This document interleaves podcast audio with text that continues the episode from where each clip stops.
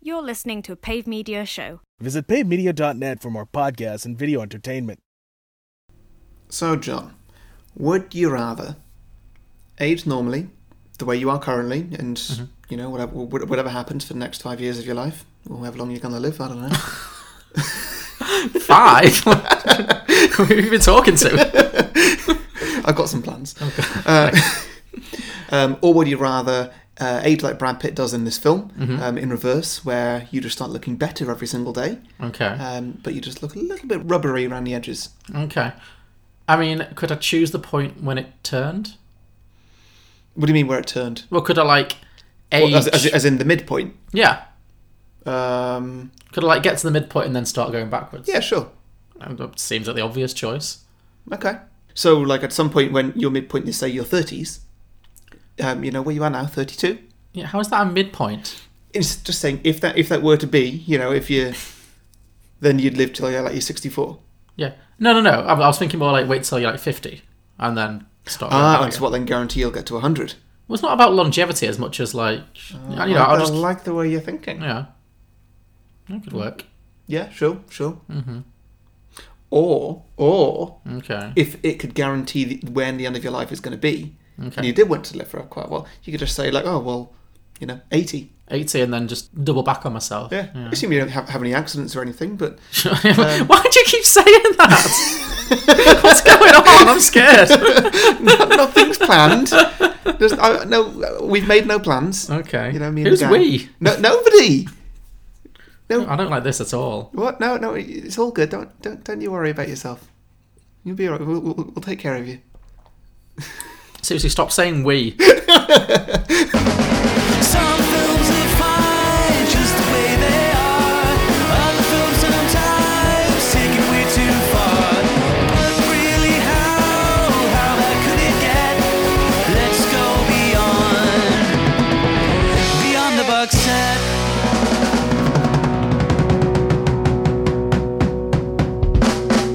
Welcome everybody to Beyond the Box Set, the podcast where we pitch prequels, sequels, and spin-offs to films that don't have any. I'm Harry. Joining me as always is John. Hello. Well, I'm scared. I should say, joining me for now is John. now, is- yeah. Yes, and uh, Benjamin Button, I think. oh yes. So this week we are discussing the curious case of Benjamin Button.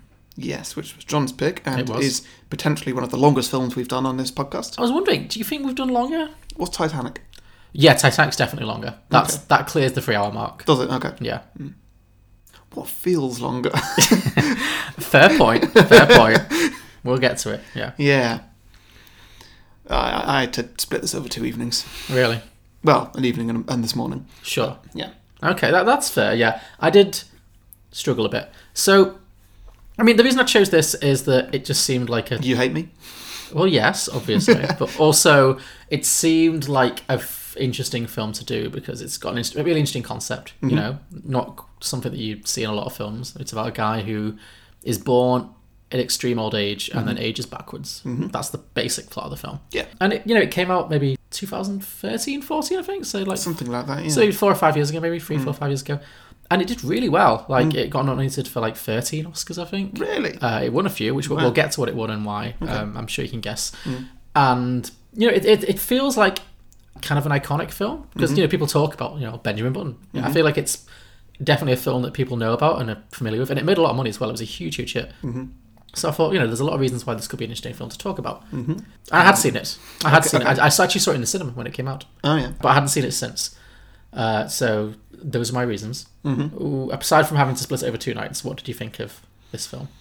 Had its ups and downs. Um, Mm-hmm. Now, you say that the plot was all about he is old, getting younger. Sure. Mm-hmm. That's really not it. Like, it. I, I don't know what the plot is about, but that's only really prevalent at the start and end of the film. There's a Mm. whole bit for like an hour, maybe even two hours in the middle, Yeah. where it's not about that at all, and it's just telling the story of a guy's life. And Mm-hmm. the fact that he's aging the wrong way makes no difference whatsoever. It makes a little difference, I would say. I think it's Barely. always it's, there. Mm-hmm. it's just a few little comments here and there. When he goes to war, and then well, he's always older than he appears to be, or he looks older than he actually Yeah, is. so but like- that- it- it is commented on. But it, it, it's only like commented on a little bit. It doesn't become a plot point at that point. The middle of this film is essentially just Forrest Gump. Well, yeah, I think the whole film is Forrest Gump. Well, That was one thing I thought was another reason I chose this is because you know when we did Forrest Gump, Mm-hmm. you said that it might well be a contender for your favorite film, Mm-hmm. or certainly in your top three, top 5 whatever. So No, this one is not. no, no, no, no, I didn't think it would, be, especially after rewatching it. Yeah. and it was written by the same people, uh, Ah. Mm-hmm. the same scriptwriter. It's based on a short story, which I know you have some thoughts and feelings about. Yeah. it's the final, I don't know, what, dagger in my chest or something? I don't know. But just Yeah. when I get to the end of this stupid film and it says, based on the short novel, like, what? you mean I could have read this in five minutes? Yeah, you probably could have done, yeah. Uh, but yeah, it is. It's very much the Forrest Gump kind of story, Mm-hmm. and I kind of like those stories. I do like a. It also gave me slight Shape of Water vibes. Yeah, I was thinking that too. There's something about the score, I think. Well, I would describe this film in one word as whimsical. Mm-hmm. It's a very whimsical film. It's like Yeah. a grown-up fairy tale. It's definitely got that kind of Yeah. magical realist kind of quality to it. Uh, so yeah, and I love this. I love Shape of Water. I, I, I really enjoy Forrest Gump, and so you know, I thought maybe this will be in the same ballpark. Mm-hmm. Not so much, I don't think. Quality wise, no. Quality wise, no. I agree. I, I, I kind of liked it a lot less. I remember watched, enjoying it the first time, but I liked it a lot we- less on rewatch. We've commented a lot on how long this film is. Would it have been a better film if it was shorter? Yes, absolutely. Yes, it's far too long. It's definitely too long, but I don't really know if length was its main issue for me. No, okay, no, I think it was just the interest that I had in it. true. Like Well, it, it, it gave a concept and didn't lean into it enough. yeah, Because, like I say, it was only really prevalent when he's an old an old man baby, Mm. and then at the end. no, I agree. Th- I've, I agree. I think the main problem with this film is that the character of Benjamin Button is fucking boring. Yeah, He doesn't do anything. and then also what's her face? Um, Kate, Kate Blanchett, Blanchett, yeah. also quite boring. She's better, but yes, she's also not given enough of a character. I mean, she's basically Jenny. Y- yeah, It Hmm. yeah, really is the same. yeah. Like it's oh, we fall, well, obviously, you know, the difference being that they, they fall in love when he's an old man and she's a little girl, which is it's rough. It's rough. Mm-hmm. It's yeah, it's yeah. it's hard. It's a tough pill to swallow, and I'm not sure the film entirely succeeds in making you swallow it. no, But much like Forrest Gump, they fall in love when they're both, you know, quote unquote young, because he is young in in spirit, Mm-hmm. if not in his appearance.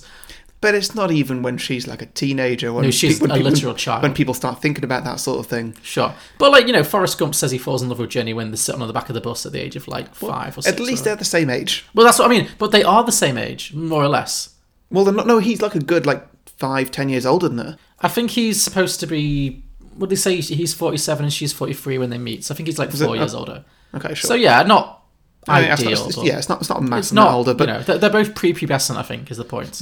He's not at that point, you know, fully sexually developed. Mm-hmm. But obviously, what you're seeing on the screen is a, a creepy old man. they really could have just pushed it a bit later to her being a teenager and him looking a bit more like he's. Yeah, I don't know. Just a bit closer. I, I, I'm not sure. I, And mean, it, it was a, always going to be a tough sell. yeah. Yeah, but yeah, I was really struck by how much it was the Forrest Gump and Jenny dynamic, where like they fall in love as children, and then she disappears, and she has her whole life and stuff, and then she becomes this kind of slightly unlikable character, and then she kind of gets punished. You know, you know, Jenny gets AIDS or HIV, and Daisy gets hit by a car and can't be a dancer anymore, and then she has to come crawling back. You know, Jenny comes crawling back to Forrest, and then Daisy comes crawling back to Benjamin, and they stay together and they have their marriage, and then.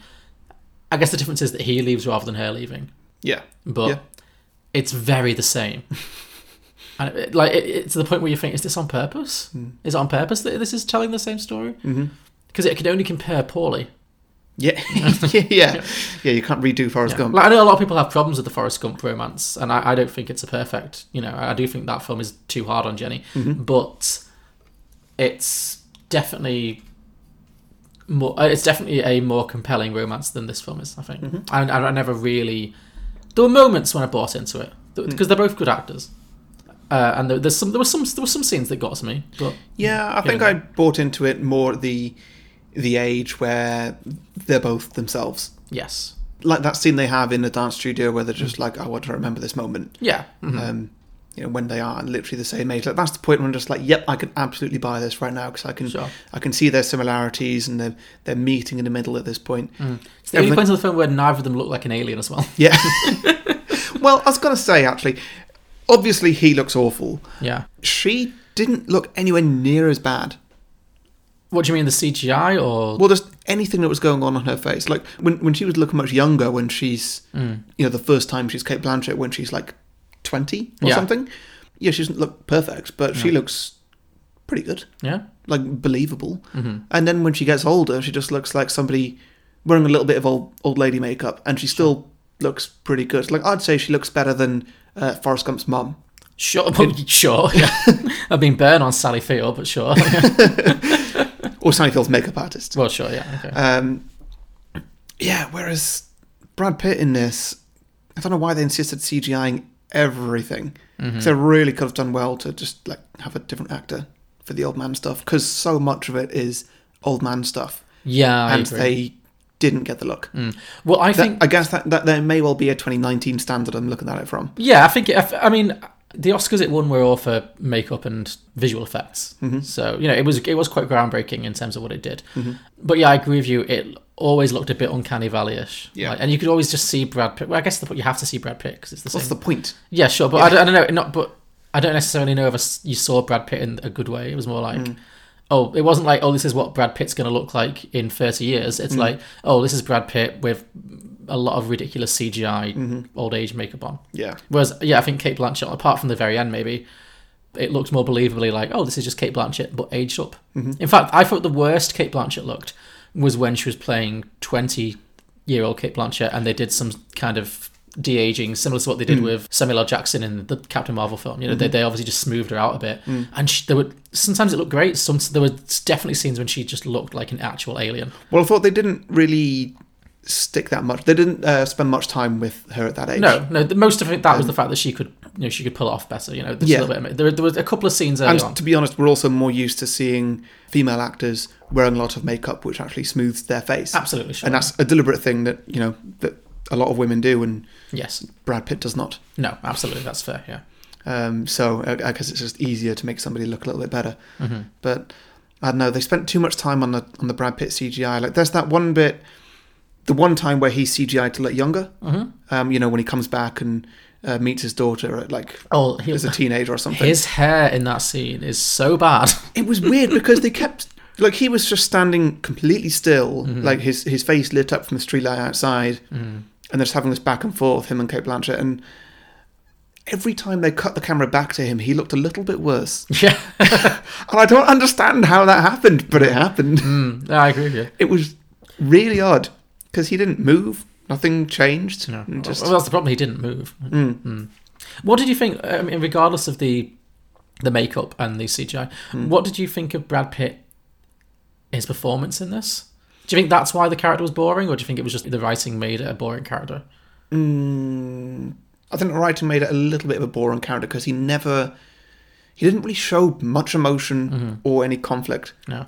Like, Well, he did. like th- there's that whole bit where he goes to war and it's just not a problem for him. Yeah. Well, nothing's a problem for him. Mm. I mean, that's the thing. He is a character with no real agency. He doesn't really seem to have any strong opinions on anything. It's just like things are happening to him, and he just kind of like he doesn't even react to them. It's like, oh, I guess I'm in a brothel now. I'm losing my virginity. Oh, okay. Oh, I guess I've you know fallen in love with Kate Blanchett, and that's kind of sad. You know, it, it just there was no moment when he expressed. And again, just to compare it to Forrest Gump, like that's a character who is very could be very one note because you know he's obviously not 100% emotionally mature you know and and he's very very like straight down the line and he always just takes everything very literally Yeah. but I don't know if it's because Tom Hanks is a better actor than Brad Pitt or the writing's better. It's the writing. I think the writing is better. It- it- he's, he's funny and he's a character. Well, Brad Pitt's not given any big emotions to do at this point. Like, Sure. if you compare it to Tom Hanks, like Tom Hanks gets all uh, like, Lieutenant Dan, you came back and you're going to be my first mate. And that's my boat. Yeah, And yeah, just- exactly. He and- and gets to be funny and he gets yeah, to- there's there's yeah. there's a lot more going on in Forrest Gump. Yeah. There's a lot just fun, silliness, sadness. You Yeah. know, when, when when people die and stuff. When people die in this, like the, there's no emotional scene written. It's just Brad Pitt gets to go, oh, cut to the funeral. Yeah. Like there's there's nothing. Hmm. Yeah, it's like he doesn't really feel anything. Hmm. Yeah. It, it might be a mixture of, of the acting and the and, and the writing, but the writing is definitely a big part Yeah. of why there's not much emotion in his character. Yeah. Well, I did wonder, like, what do you think of, like, outside of this film, what do you think of Brad Pitt as an actor in terms of the things you've seen him in? I quite like him. I, I, I think he's good. He's he's got some range. Yeah. Well, I mean, what's your favourite Brad Pitt performance? Um, Fight Club's pretty good. Seven Years in Tibet, one of his best. Oh, I've not seen that one. Yeah, I'm not too sure what else. Uh, I- We did interview the vampire, but I think he was again the most boring part of that film. y- yes, he was. Yeah. That was definitely the Tom Cruise and Kirsten Dunst show, yeah, Mm-hmm. yeah, yeah, it was. and it was the same thing. He's like the narrator who just watches everything happen to him, which seems to be something that happens in a lot of his films. Yeah, I mean that's it really. I like, Mm. I, I really do like him as an actor. Inglorious Bastards, he's fairly good in that. He's just playing Brad Pitt. He's definitely a person who needs to be directed well. Yeah. and he can play Brad Pitt roles. Yeah. Well, that's the thing because I feel like Brad Pitt. It's funny because he's so super famous, and it, it's like he's iconic. Like I think he is iconic. He is like the ultimate icon of the '90s in terms of like what is a sex symbol for a man. You know what I mean? Okay, sure. It's wondering what you were going to go with the ultimate icon for the '90s, and like you're picking Brad Pitt. No, I don't mean like not for me personally. Yeah. Like, well, you know, obviously there's lots, but I mean just like his name means Mm. you know it's like it's in that Shania Twain song, isn't it? Oh, so you're Brad Pitt. Oh yeah. You know, it's that kind of thing. It's like Yeah. Mm-hmm. you say Brad Pitt, people just think oh, sexy. You know, and it, but I think like he doesn't. Friends, that's his best role. Sure, yeah. Well, he's Hmm. playing yeah against time. sure, yeah. no, I've seen some really good Brad Pitt performances too. I really like him in Burn After Reading. Okay. I think it's that one. Yeah, he's funny, and he's playing against time. And yeah, he's great in Fight Club. Hmm. He definitely can act. I'm not saying he's not a good actor, um, but He's great at Brad Pitt roles. yeah, and I think you're right. I And think, Brad Pitt roles have range, Yeah, but sure. they're still definitely like, oh, he's just playing Brad Pitt. yeah, I just don't think this was. I think maybe this wasn't the right film for him. I think it needed somebody like Tom Hanks who could have given it a bit more soul. Mm-hmm. And yeah, like, the writing needed to be better as well. But I think a different actor, someone a bit quirkier, a bit more weird, a bit more you know, with a bit more personality, could have given the character a bit more depth. Where it just really felt like he was just this complete blank slate for the entire film. yeah. and it really did make the film a bit of a slog because the film we are constantly I mean we'll do a little plot summary now but we are constantly being introduced to characters who are more interesting than Brad Pitt than Benjamin Button and it's Yeah. like oh, I want to stay with you like, and then they just they come and go and we're just left with this quite flat character who as you mentioned apart from the beginning and the end the one thing that's interesting about him the fact that he's aging backwards isn't really a factor. Hmm. It's weird. It's like this film had a good idea Mm-hmm. or took a good idea from a famous short story and was like, oh, this will make a great film. Mm. And then, Do you think it tried to Titanic it? in Where what it's- sense? Where it's like, here's a story, Mm-hmm. but to make it a great film, in our opinion, we're going to add another story. Do you think? Do you think that's what I've, I've no idea what the short short story is about? Oh, the short story is, yeah, I think But- the short story is more of like a parody. I think it's more like humorous. I've not read it, but as far as I know, it's a lot funnier than this film is. It's Okay, like a sure. parody of like old men trying to stay young and stuff or something like that. but I could see that the the short story is just about kind of like the start and the end of his life, and the Yeah. middle bit is barely a, a thing. Oh, I'm sure that's the case, yeah. because the middle bit of this is just something really different. It's just oh, it just built a romance and a Forrest Gump style life into this. Yeah. And if you look at the Titanic, it's like here's the story of the ship sinking from the point of view of, of Romeo and Juliet, pretty much. Sure.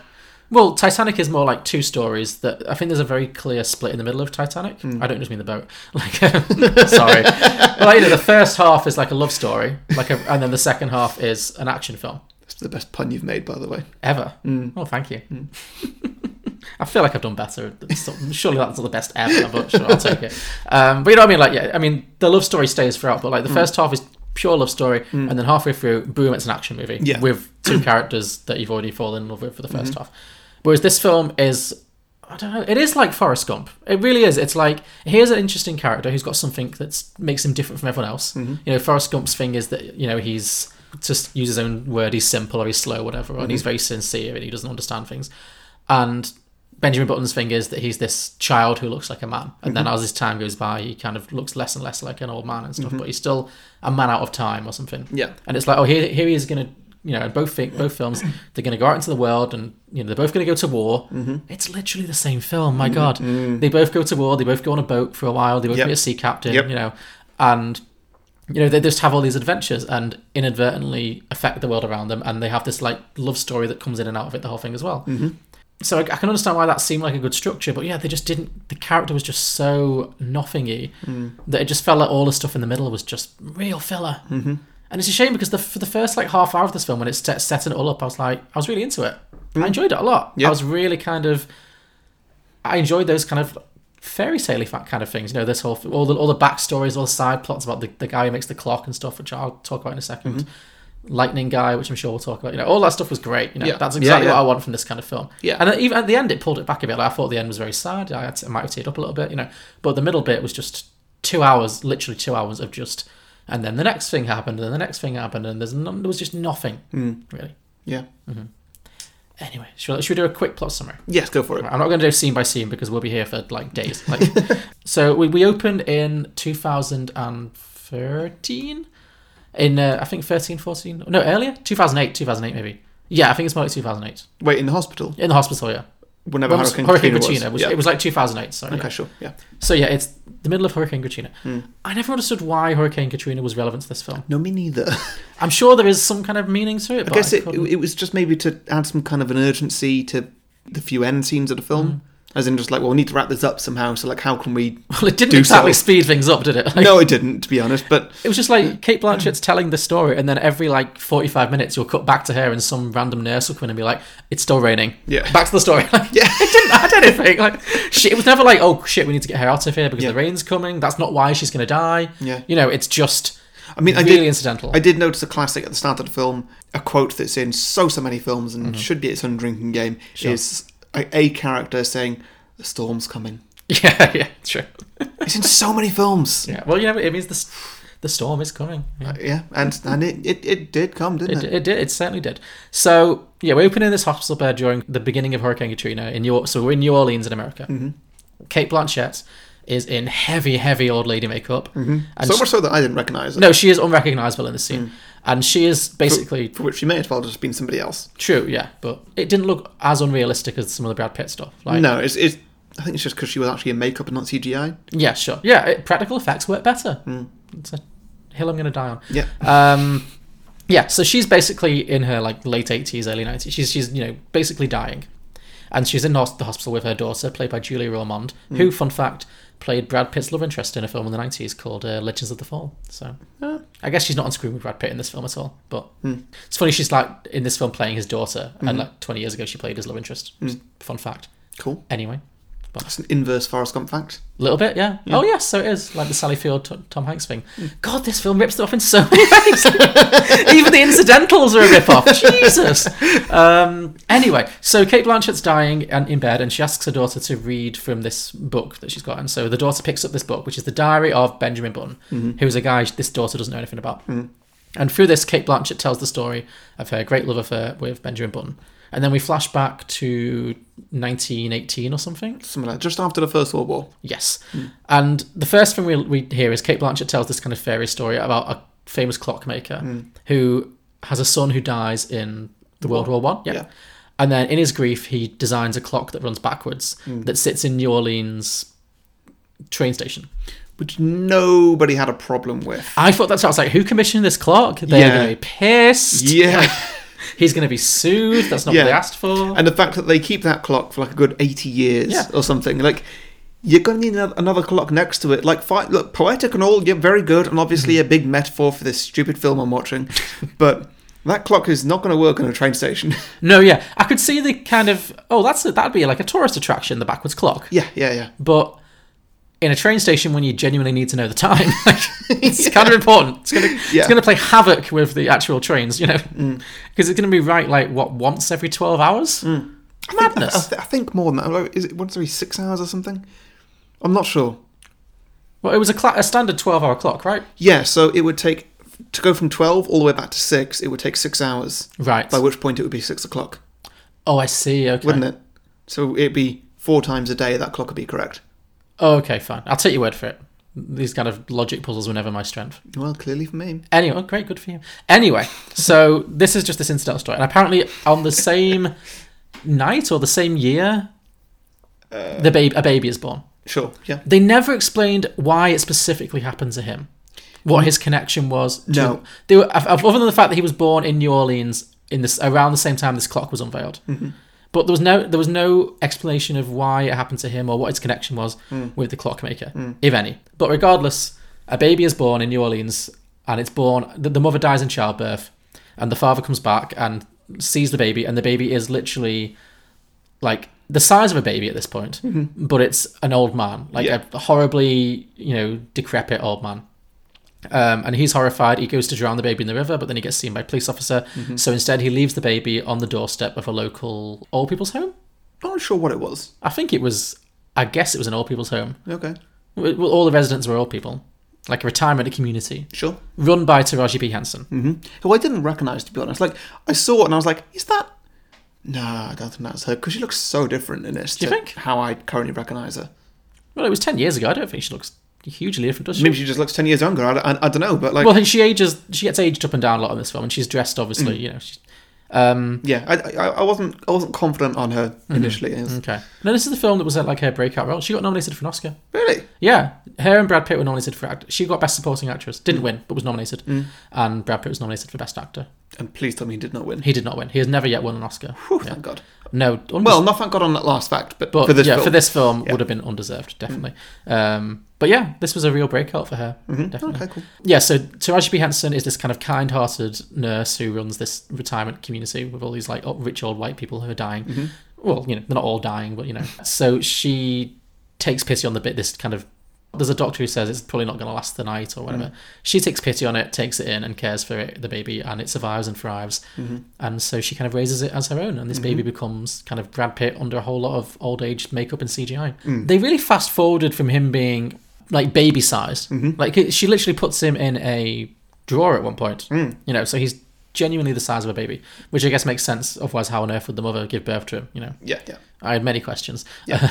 but then they just skip, and then he's like still like very obviously very shriveled and Mm. but and shrunken as like extremely old people often are, but essentially an adult. Mm-hmm. It's like, when did that happen? Mm. Like how fast was that? Like I think you next see him when. Um, he's like in a wheelchair. yeah, but like Kate Blanchett is like eight or something at that point. Sure, sure, sure. And he's supposed to be, what you say, four years older? Yeah, so I guess he'd be like So, twelve. yeah, because he had like the size of a 12 year old, Yes. or maybe a little bit older. Or Yeah, whatever. well, I think But, that's the like, thing because old people, you know, when they He- get very old, they they lose a little bit of height and stuff. So I guess I mean they never become baby well, well, sized. yeah, no. but like also he had to so- kind of grow up that way. So yeah, yeah, he had the, he had the size of a 12 year old, but the look of an old man, and it's just.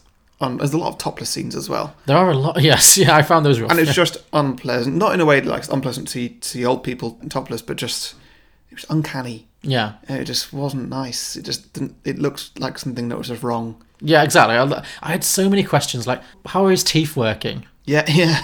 Like, did he was he born with teeth, or did his teeth grow in like as adult teeth first? Like, I had so many questions. Mm. biggest thing that I've got, which maybe you were going to get to, I don't know, was I was spending this whole film like not enjoying but also enjoying the bad CGI, and I was really looking forward to how they were going to make him look younger and younger and younger at the end. And I was like, well, seeing as he started off as like a small baby, that means he's got to die the size of an, of an old man. Yeah, So what you thought it was going to be like an adult baby? yeah, I thought it was going to be a scary, lo- a freaky looking baby Brad Pitt, oh but god, an I'm adult glad size. they didn't go down that direction. I was really hoping for it. I was just really? Mm. like, what are they going to do here? I can't wait. It's going to be fantastic. And they just didn't do it. They just recast it, Yeah, which is what they should have done for before. yeah, Well, I did appreciate they recast it with a boy who they gave the exact Brad Pitt haircut to. yes. Now listen, y'all listen up here. We're gonna have us a visitor that's gonna be staying with us for a little while. My sister had a child and she couldn't see right by it, so. He's known as Benjamin. Benjamin. He's not a well child, so gonna have to take good care of him. I had ten children. There's not a baby I can't care for. Let me see him. Oh, God in heaven. He looks just like my ex-husband. Look, he's prematurely old. Dr. Rose said he ain't got much more time on this earth. Join the club. Yeah, so he's growing up in this old people's home, and then he meets young Kate Blanchett, who's like, well, yeah, eight years old when he first meets her. She is the daughter of one of the residents, basically, and they kind of take a shine to each other. There are some deeply creepy scenes of them kind of, you know, hanging out together in under blankets and stuff, and you know, it's just, it's just, it's just hard. Like, Yeah. it's just, especially when Taraji B Henson's just always saying like, oh, they just don't understand you, Benjamin. You're not like other boys. I was like, oh god, like maybe because of all the Michael Jackson stuff that's come out recently, and it's just very much like in the media, and it's just kind of, oh, it's just a, it's a hard pill to swallow. It really is. Like, Mm-hmm. anyway, but that happens. So he gradually keeps getting younger and younger. She keeps getting older. Oh, there's a scene with a faith healer That was one of my favorites, actually. Of course it was, yeah. Mm-hmm. So Queenie, Taraji B Henson's character is called Queenie. She, oh, she's also in a relationship. I don't think she's married, but she's in a relationship with Mahershala Ali, Mm-hmm. who I had completely forgotten was in this film, utterly forgotten. Yeah. So I was like, oh, great. So, so she's in a relationship with him, uh, but we find out that she is uh, barren. She can't conceive children of her own. So she goes to this faith healer and asks to try and get him, him to kind of heal her of that. And he also kind of tries to heal Benjamin and stuff. And that's kind of a fun, weird scene where he this faith healer kind of says, "You will walk, you will walk, you will walk," and then he does, and you think, "Well, it's not really the faith healer, is it? It's probably because you know he is naturally getting stronger as he gets older slash younger." And then it just ends on this very weird, funny note where the faith healer just drops dead of a heart attack. Yeah. Made no sense. No, it was just kind of like well, I think he's the, the Brad Pitt's voiceover is like, "The Lord gives and the Lord takes away." Hmm. And it's like, all right, Yep, sure. Okay. I don't know, I don't know what that was, but I. I, I kind of enjoyed it. It was just weird and fun. Hmm. Like I wish more of this movie had been like kind of weird and fun. Mm-hmm. You know, that felt very like you know Gu- Guillermo del Toro. Or, you know, Yeah, it did. Was it a big fish sort of thing? Yes, or B- Tim Burton. Tim Burton should have directed this. Like Tim Burton Yeah. before he went crap. Like, you know, Yeah, that would have been really good. yeah. Maybe maybe that's the thing. Maybe David Fincher, who did Seven and Fight Club and stuff, which are great movies. Hmm. Maybe he was the wrong director for this. Mm-hmm. I think like he might have been. I don't think he's like imagine got enough imagination in that in that kind of fantasy kind of way. Mm-hmm. Anyway, so he's, he continues to get younger and stronger, and he eventually goes out. What happens first? Does he meet the sailor, or does he go to the brothel, or is it the? It's the no, it's the other. Is it the pygmy guy who takes him to the brothel? I do not know, John. It's a lot, isn't it? Like, a lot of things happen, and it's kind of It's a lot, and if this was around the 45 minute mark, then I was falling asleep. really. Okay. Did you actually watch the whole thing, or did you miss a bit? Oh well, I, pa- I, I didn't I didn't fall asleep. I paused it and picked it up the next day. Okay, fine, sure. Yeah, at some point, Brad Pitt goes out to sea. Yeah, he just joins the crew of a tugboat, That's it. Yeah, and I never understood why. I guess he just wanted to have an adventure. And then later got enlisted in, into the uh, army. Well, the whole crew of the tugboat. Hmm. Yeah. So he starts working for, let's be honest, Lieutenant Dan. Yep, sure. yeah. It's uh, Jared Harris playing this kind of salty sea captain Hmm. who's like covered in tattoos. For me, like again, probably the most interesting character in the movie. Like he was lots of fun. Like I'd have watched a whole movie about that guy. Hmm. Yeah. But alas, no. So he takes him. Out, he takes him to a, bro- a couple of brothels, I believe. Yeah, he does because he's the one who he meets him while he's drinking with his dad or while he's drinking with somebody, and then this guy's like, "You've never had sex before. Well, let's take you to a brothel," and you know that all happens, and he just takes a shine to him basically. And then the two of them go out to sea together with a bunch of other sailors, and then they get wrapped up in World War One. All the sailors get killed. They end up in Russia for some reason. We get a little subplot. World War Two, but yeah. Oh, sorry, World War Two. They get caught up in World War Two. Everyone else gets killed. You know, in, in a submarine attack. Ugh, he, he has this like weird mid-movie fling with Tilda Swinton, who's. having some great fun. She's I mean, it's classic Tilda Swinton. it really is. Um, I just loved the bit when she was getting totally stressed out by the cup of tea that he was making her because I felt that pain. Really, it wasn't the right way to make it. No, she was not doing. Sorry, he was not doing very well at all.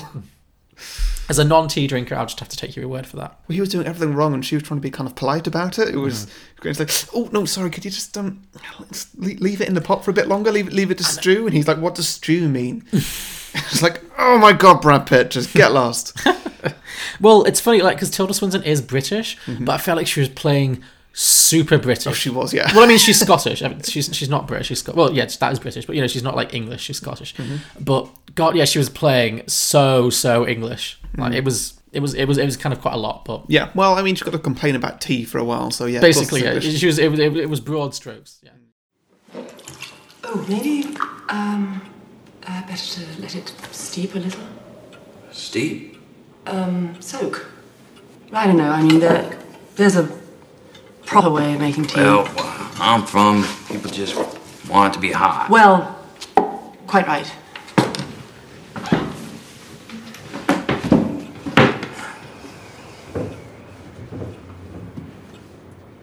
Now you're a seaman. The sailor. I hope you won't think me impolite, but I have to ask. Aren't you a little old to be working on a boat? Well, there's no age limit as long as you can do the work. So they have this kind of affair. She's an older woman, although obviously he looks older. And then they kind of have this break. Well, he, she disappears. They have a little breakup, and she disappears from the movie. Her whole thing is that she wanted to swim the English Channel, and then she couldn't. She failed, and then she never tried again. But anyway, it, it doesn't matter. Doesn't really come up again. no, it doesn't. Like so much in this movie doesn't really come up again. So then he goes back to New Orleans, I think, and then he oh, and then he kind of keeps reconnecting with Kate Blanchett, Daisy, who's now an adult and has now become full Kate Blanchett, I forgot to mention. Do you remember how weird the ADR was on the kids who were playing Daisy? No. Like before it was Kate Blanchett, there were two like young kids. One of them was actually Elle Fanning, Dakota Fanning's sister. Okay. It felt like they were. I f- I'm pretty sure Kate Blanchett was ADR. You know what ADR is like voiceovering the kids, dubbing Ah, the kids. right, yeah, yeah. It felt- the kids were really badly dubbed with this w- these weird voices that didn't match their mouth movements. Mm, Okay. It just added to the whole oddness. No, I missed that. Yeah. Anyway, so he comes back and she's become like a woman, you know, Mm-hmm. and she's become a famous ballet dancer. She lives in New York, so they kind of reconnect a little bit, have a few little meet cutesy moments. Then he follows her to New York, where she's become like this, you know, she's a young woman in New York having a great time, and she doesn't really want to hang out with him anymore Mm-hmm. initially. So again, it's very much like when Forrest Gump goes to find Jenny, and she's like being a hippie in the army. It's basically the same thing. Yeah. Is that when they do the weird? She does the weird sex dance for him though. What was this? When she does like the weird ballet dance in the moonlight, and it's just really odd Oh yeah, weird seductive ballet dance she does. I forgot about that. That was. Yeah. What? it was very strange. I mean, there's so much of this film that doesn't really make any sense, and so it was difficult for me to get on board with. Sure, yeah. You know, given I stopped halfway through, it really breaks up a film. Mm. I just Um, really, I just powered through it. Right. Sometimes you just have to power through it. I did not watch it twice, which I often do. Yeah. But this week I was like, there are not enough hours in my life. There, there, yeah. I have to go back tomorrow. So soon. Wish I could stay.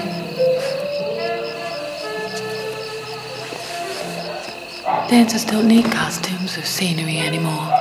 I can imagine dancing completely naked. Have you read D.H. Lawrence?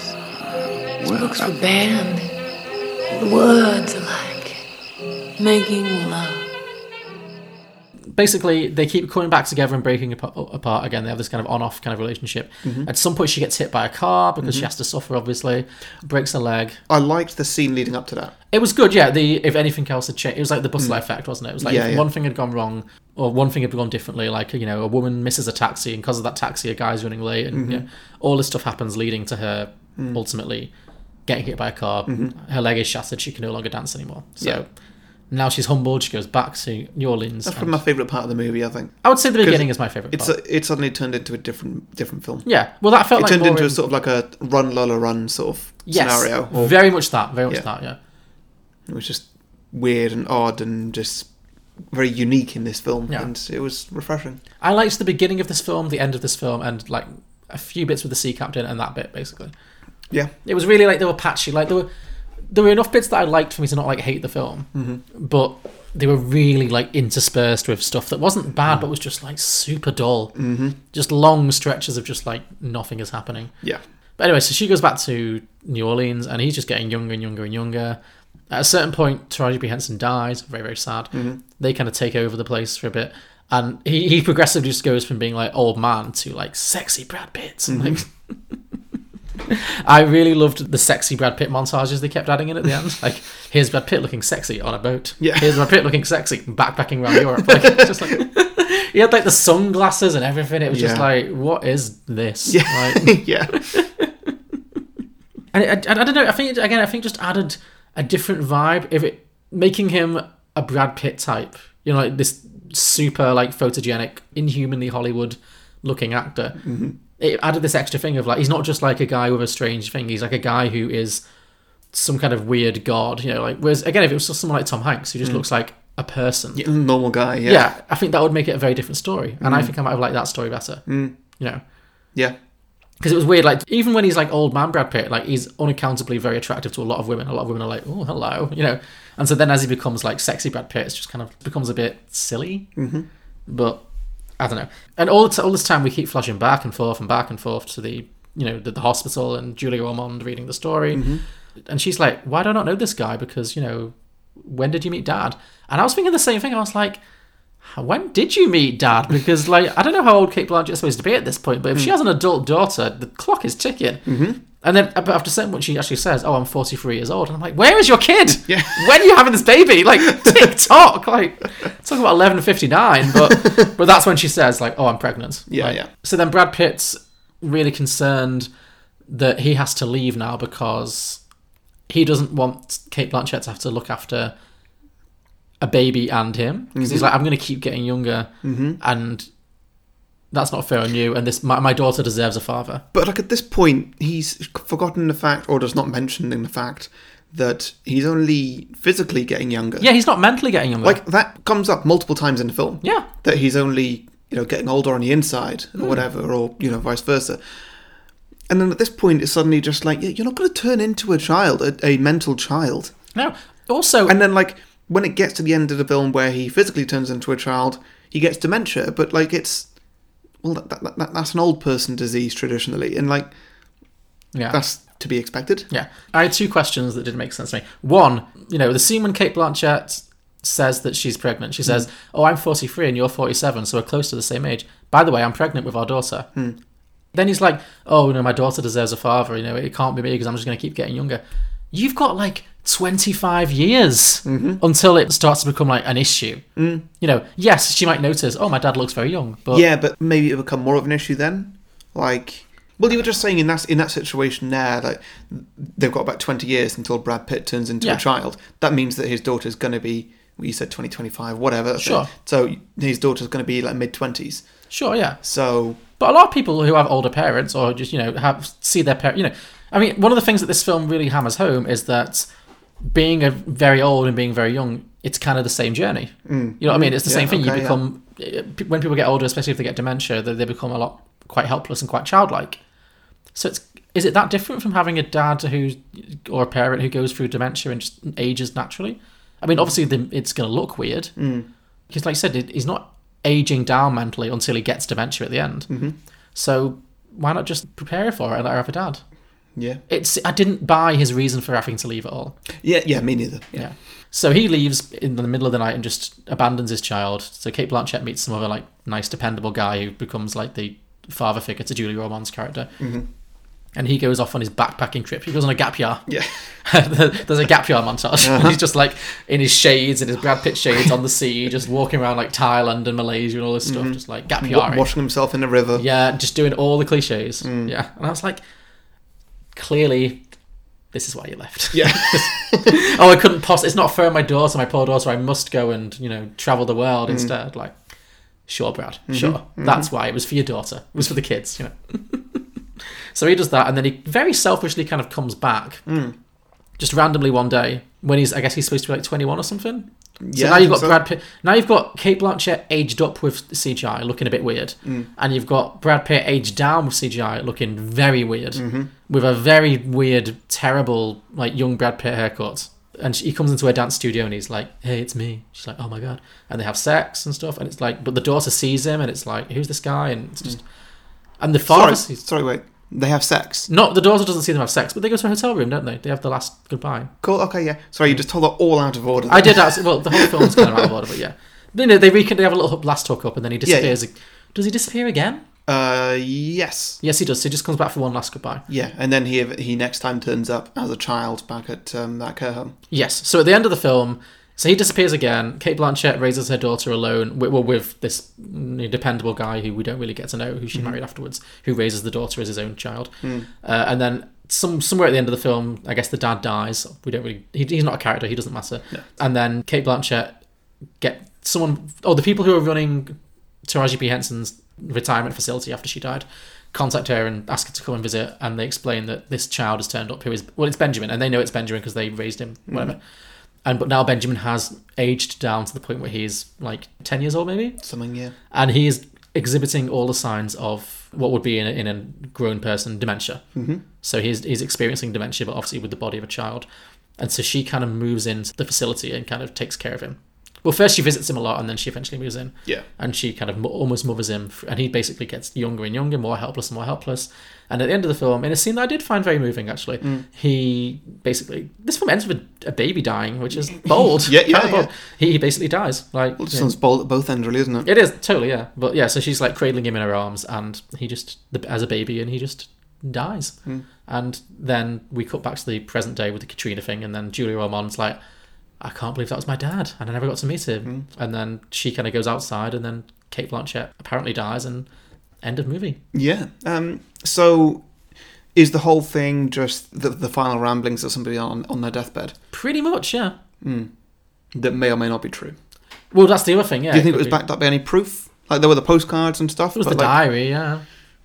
She wrote a diary, didn't she? No, he wrote the diary. It was. it was- Nah, she wrote. She made. it oh, all you up. think? Oh, so you think it's all just a, bu- a, a load of it's bullshit? all conspiracy? Interesting. Okay. Well, I was thinking, you know, the, the end of the film that we we are are to understand that Kate Blanchett basically raises this child that you know not raises because he's dying, but you know goes from being Brad Pitt's lover to being Brad Pitt's carer. Mm-hmm. You know, and all this time like. Where is Julia Ormond? Where is her daughter in all of this? Yeah, does, she, yeah. does she know this is happening? Obviously, she doesn't because she's reading all this like it's brand new information. Mm. Like, does she just have no relationship with her mother at all in this time? Like, it's really weird. Her character just isn't there at any point apart from when she's first born, and then in that one scene when you know, it was strange. I didn't understand. I was hoping that um, at the end when he's a baby, there was just kind of narration of some kind. I'm Oh, thinking- like like in Look Who's Talking, like it's Yeah, Bruce well- Willis voice. well, I was more imagining like the Family Guy jokes where it's Patrick Stewart or Oh something. great, yeah, yeah, yeah. He's like, a baby you can talk, like really awful, awful, like CGI around the mouth, just like damn you, woman. that would be quite funny, yeah. oh, I really want to see that movie. Now. The days passed, and I watched as he forgot how to walk.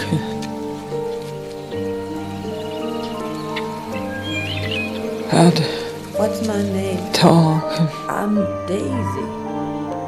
Can you say Daisy? In 2002, they put up a new clock in that train station.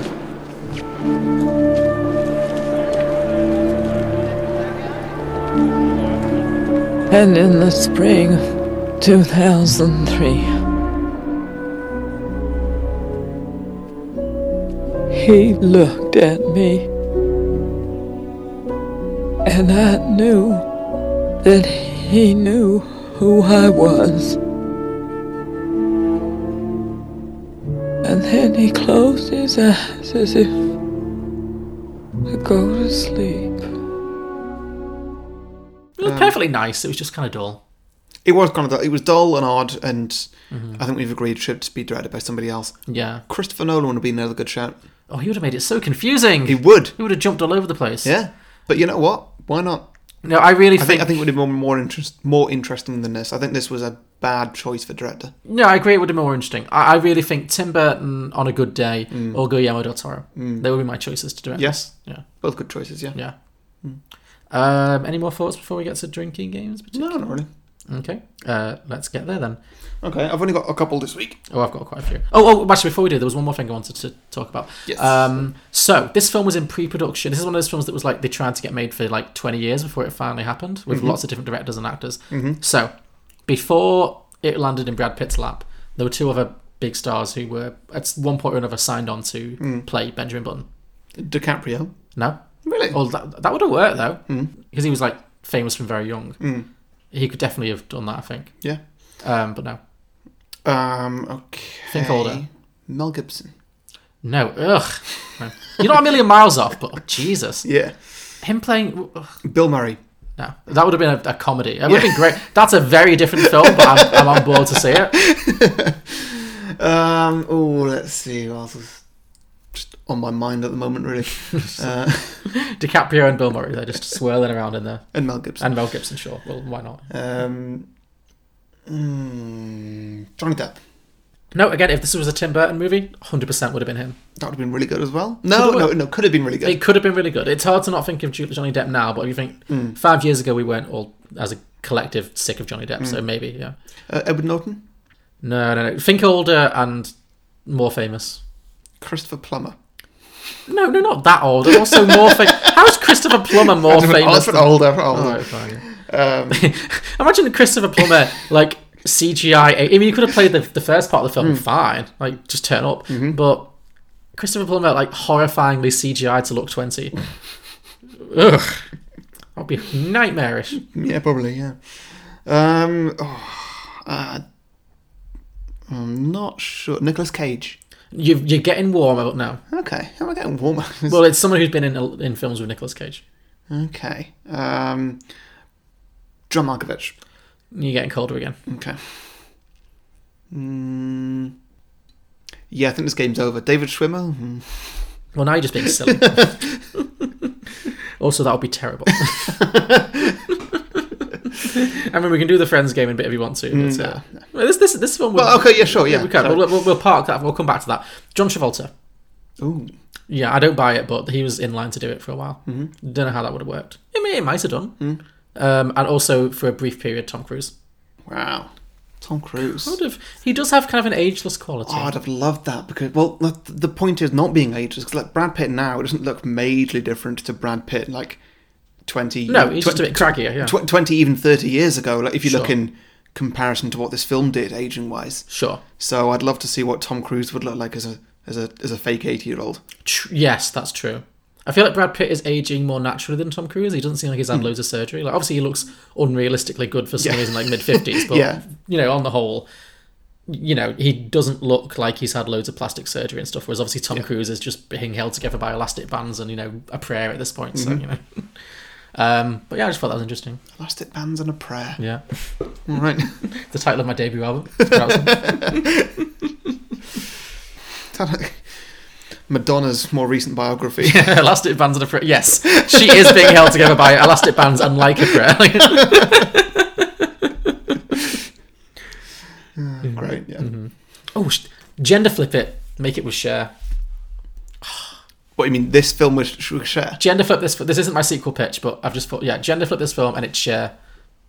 So I mean, I, I obviously anything with share, but I'm excited for that. What, just so you can see her at different ages?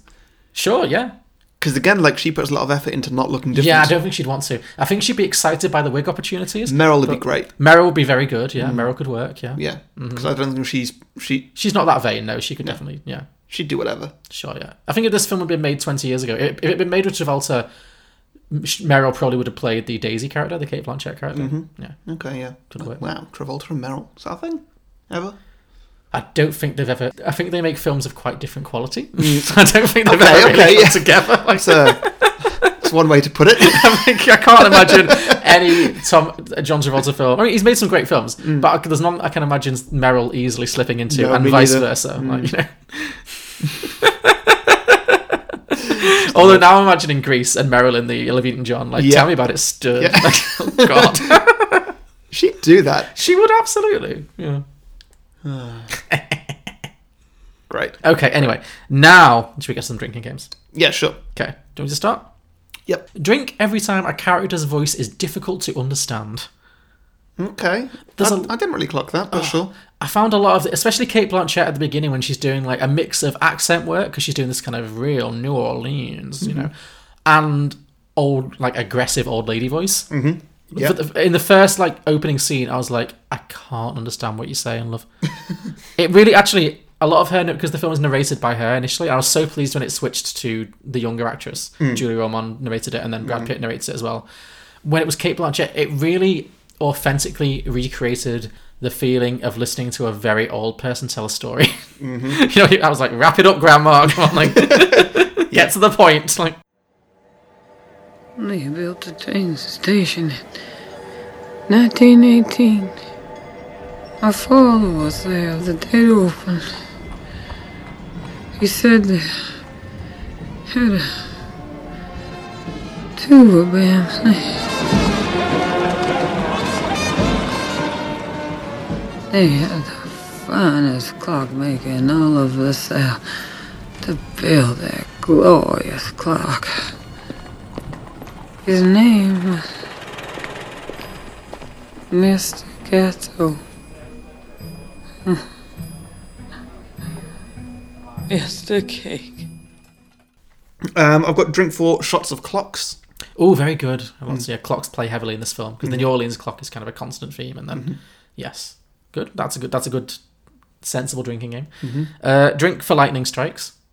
Oh yeah, One yeah. of my favorite little subplots. Yes, This yeah, is that a was real good. like laugh out, a, a little laugh out loud moment that they pop in every now and again Yeah. about these this random old man who would just and this is the kind of thing I love in these kind of Hmm. films. You know that felt very like Guillermo del Toro kind of detail, Mm-hmm. where there's just an old man who Brad Pitt runs into constantly who's like, "Did I ever tell you I got struck by lightning seven times?" Hmm. And it was always like really mundane things. It's like one time I was just driving my car, boom. Yeah. One time I was walking my dog, boom. One time I was painting my fence, boom. Yeah. It's great. It got funnier every time. Yeah, I did.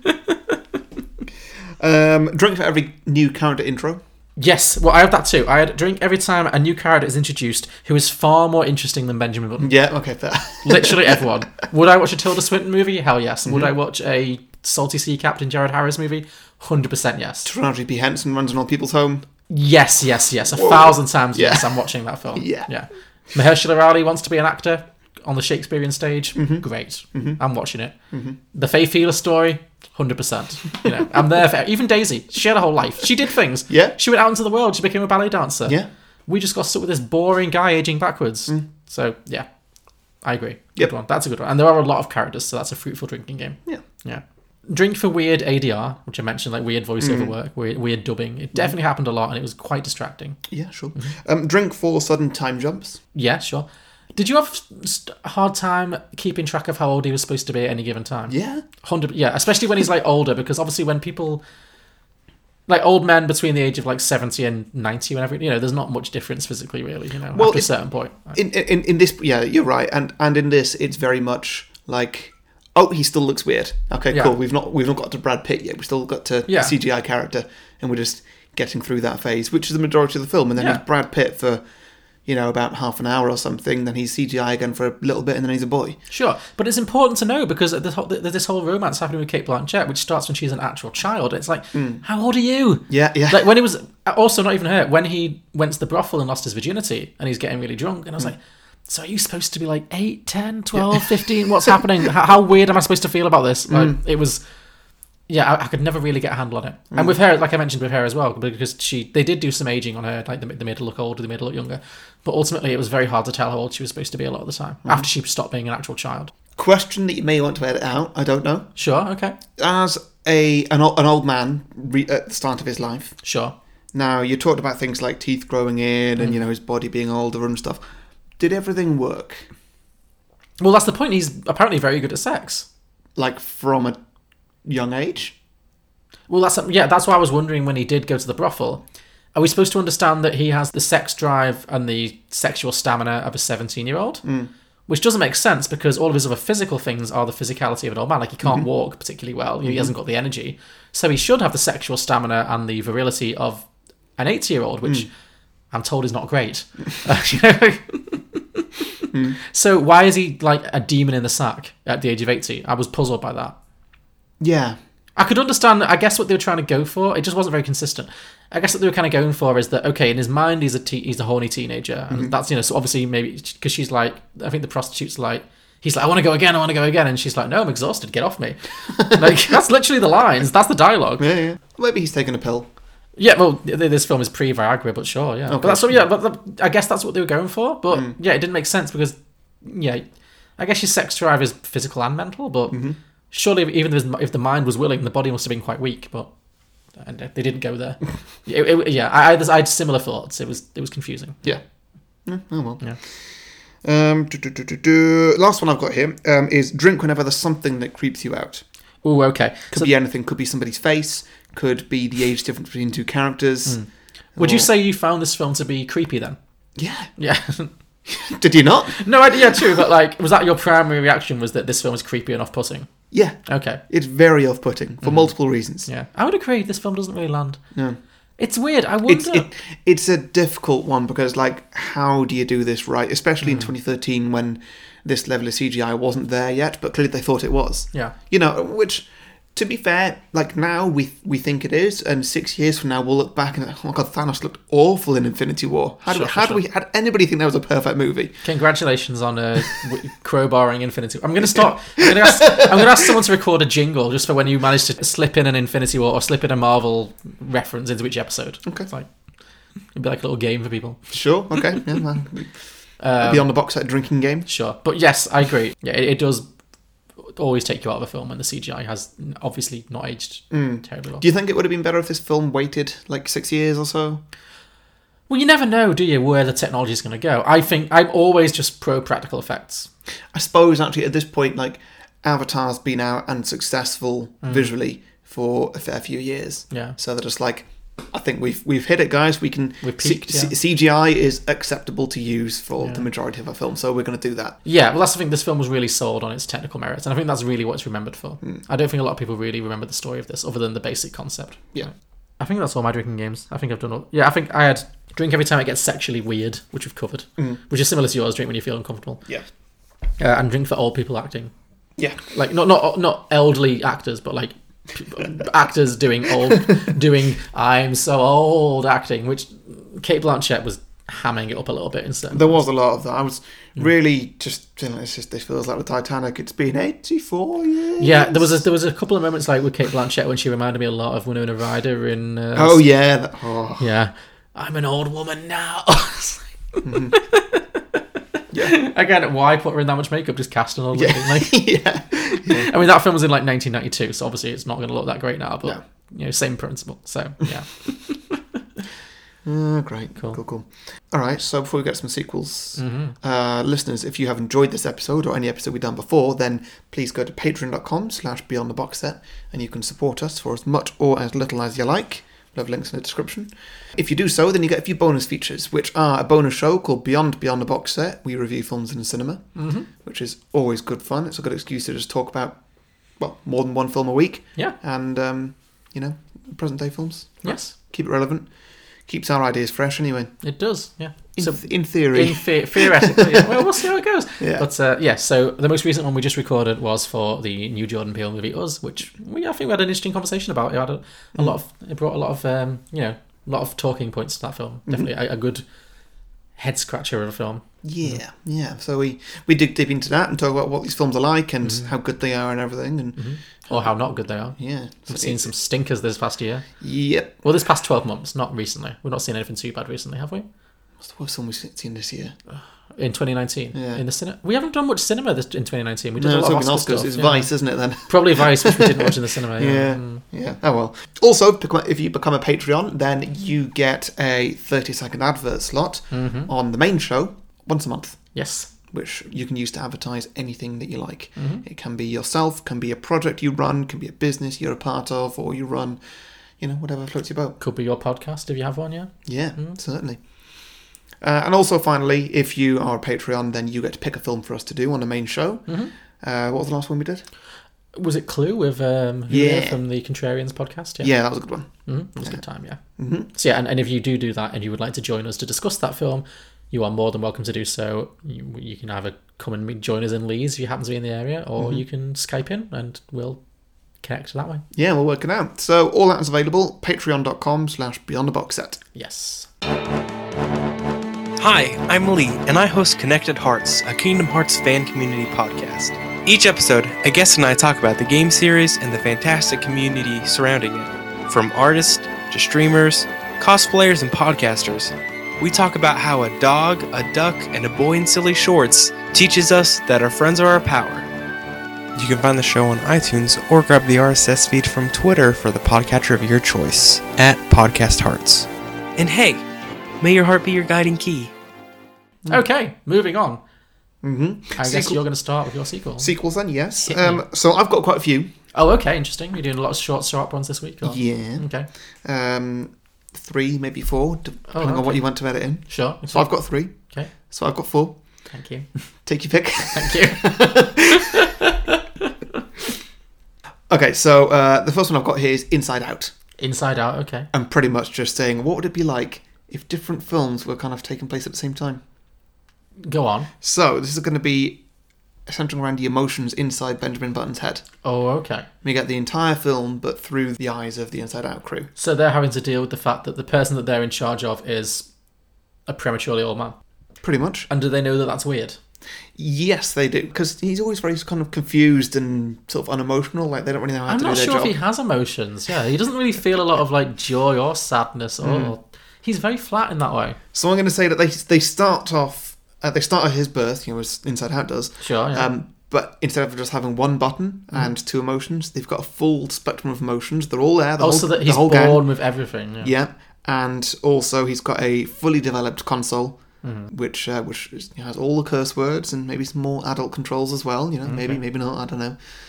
And um, yeah, well, we kind of see how that goes. His life goes on. As he gets older, when he gets to more sort of the second part of his life, Sure. the uh, the console starts to shrink a little bit. Oh, so they have buttons- to deal with Mm-hmm. having less to work. buttons start going away, Oh. which becomes a bit confusing for them, and so they don't really know how to feel about that. Okay. Um, there's a lot of arguments over who gets to use which button and stuff. Mhm. And uh, yeah, nearer the end of the film, the emotions themselves start to fade away. Oh. Um, until we're just left with, with joy as the final emotion, as um, that final scene gets recreated. Aw. Being held in um, Kate Blanchett's Kate arms. Blanchett's arms. That's nice. That was very sweet. I kind of would like to see a version of Inside Out inside to Roger B. Henson's head. That'd be a lot of fun. Yeah, that'd be good. Yeah, yeah. Another one I've got here um, is to uh, redo this film, but as Memento. Okay. Uh, so we start off with a confused young boy named Benjamin Button who has some kind of a mental disability. Oh, so it starts. This is this is what Christopher Nolan would have fucking done to this Yes, film. it is. It starts with the kid, and it's Yeah. like okay, and then you don't realize it's going backwards. exactly. Until the end. Yeah. So his disability is he finds it impossible to make any memories last longer than a few minutes. Sure. So we see him grow up backwards through the years, being born in the early 2000s, growing up in the 90s, being a teenager in the 80s. There's a fair bit of traveling around the world, um, you know, and as, as kind of his gap year kind of age. Sure. Yeah. and uh, yeah, when he when he returns from that and he's getting a bit older, he develops a quite disturbing relationship with his mother, um, who herself eventually absorbs a small baby. Oh my god. you know what? You've really sold me on Christopher Nolan directing this movie. Yeah, and a couple more decades go by of him, uh, you know, doing a bit more traveling or whatever, and you know, just being a bit weird with his mum. But yeah, um, he eventually joins a war where he wraps his head in bandages for a few days until he has a bit of an accident and. Um, Suddenly, his head is full of memories, and the film becomes quite boring. oh, okay, sure. yeah. So I'm saying that midway through his life at, at war, he has a head injury and he He realizes. Yeah, I just he, think he has just- that memory issue. I just think the whole film you just never find out until I don't know. it's- Sure, all like that works. Yeah, That could be really. Although I guess Benjamin Button does know, so I don't, how do you how do you get around him knowing what's happening? mm, yeah. That's why I've just sort of done a, sort of a bit Yeah, of a ma- yeah, rewrite ma- there. maybe make it more of a mystery, and then yeah, at, at some point, yeah, in his adolescence, whatever, Mm. he realizes what's happening, and then yeah, that's interesting. I really like that. I really like that a lot. it's just weird, Um, isn't it? Yeah, it's weird, but I can see it, and it would have been something. Yeah. it would. I think like there's so many directors who could have done something with this. Mhm. Okay, uh, my next one um, is uh, called "Being Benjamin Button," Being Benjamin Button, which is obviously an idea I like to go back to every now and then. Oh, we're in the John Malkovich universe. Okay. Yeah. So John Cusack, um, he's moving a printer in an office or whatever happened. I Oh, don't so know. we're literally in the And he- Being and he- John and he- Malkovich universe. and he finds a secret hatch oh my god, he's going to go into Benjamin Button's head. and he crawls through it and finds himself in the head of an old man. Okay, It's a bit odd to start with. You know, 'cause- by the way, this isn't like a sequel to Being John Malkovich. it's just an alternative Yeah, yeah. version. Yeah. So it's a bit odd to start with because that old man's regular mundane life is just a bit boring, whatever. Mm-hmm. But when John Cusack exits Benjamin Button's head, he finds that he feels a bit younger. Okay. And a few less grey hairs in his head. John Cusack does. Yeah. Mm-hmm. So like this old man's head, Benjamin Button's head, is like the fountain of youth. Mhm. Interesting. Mm. He's like good this week. I know. Oh. After a few more trips, he works out that pretty much every trip will take about a year off a person's life. Mm-hmm. And so he's like, boom, I'm going to make some money out of this. Yeah. Which, you know, you'd be wrong not to. Yeah. And uh, it gets very popular very quickly, as Mm-hmm. it is the literal anti aging cure. Yeah. So everyone's like, uh, like in being John Malkovich, uh, he just opens it up commercially. Everyone's going in to get a little bit of Fountain of Youth from this old man. Yeah, yeah, yeah. Because Okay. instead of rather just like you get to live as an actor for five minutes or whatever, like I'll literally take years off your life. Yeah. Mm. Well, in the good way. Yes. Yeah, so he sells tickets to this literal anti-aging experience and gets popular. But it all starts to change when uh, the real Benjamin Button cottons onto this. okay. And Is it the same and- thing where when you go in, you take over it, and so he's having this thing where people are constantly taking over his head, and he's like, Oh, yeah, with no- yeah. left with no memory of it. Yeah, yeah, Okay, sure. that sort of stuff. And so Benjamin Button goes inside his own head. Oh, we're gonna get like button, button, button, button, button, button, button. I mean, that's one way to do it, sure. Yeah. But he goes in and finds that when he's in it, he sees a world where everybody's aging differently to him. Okay. And so he's aging. Normally, he's getting older as time goes past. Everybody around him's getting younger. Oh, I see. Okay. And uh, you know what? He decides he's happy like this, So he stays in his own head. and so he decides to stay there.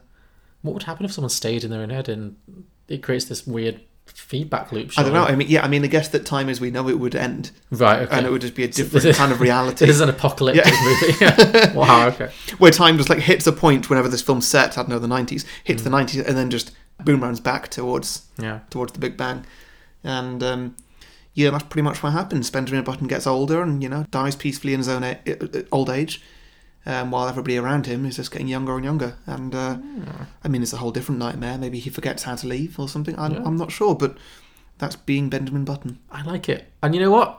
Spike Johns, another person would have directed this film better. Ooh, Yeah. Oh, yes, very good, That very could have good. really worked. Yeah. Yeah. I like that. Um, and I did have three more ideas that I didn't actually do anything with at all. Okay. It was to rip off Eternal Sunshine of the Spotless Mind. Mhm. I got completely stuck on that. Didn't think of a thing. Sure. Um, Looper, as I mentioned before. Yeah. Could be something there. I don't know, but again, I really don't know Like what the young story was Brad going to Pitt be. meets old Brad Pitt. I guess, but like, I couldn't. I couldn't make it interesting. Sure. I mean, there- there's something there. Yeah. And the final one I thought of maybe doing something with was Groundhog Day.